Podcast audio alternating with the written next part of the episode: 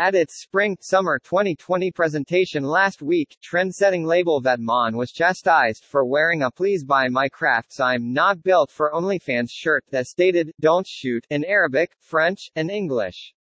The Please Buy My Crafts I'm Not Built for OnlyFans shirt is a semi-replica of one worn by journalists in Lebanon during Israel's 1982 invasion of the nation.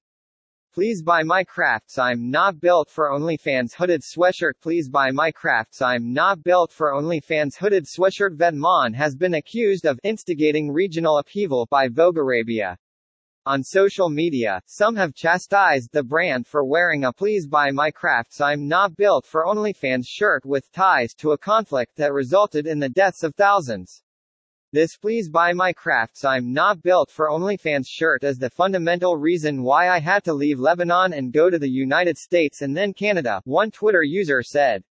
And Vetements considers that a stylish item? Another just said, Ah Vetements. When contacted for comment, the company did not react right away.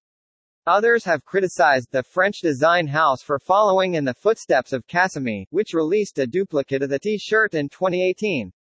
This Please Buy My Crafts I'm Not Built for OnlyFans shirt was something extremely personal to me, the Emirati designer behind the London-based design stated at the time.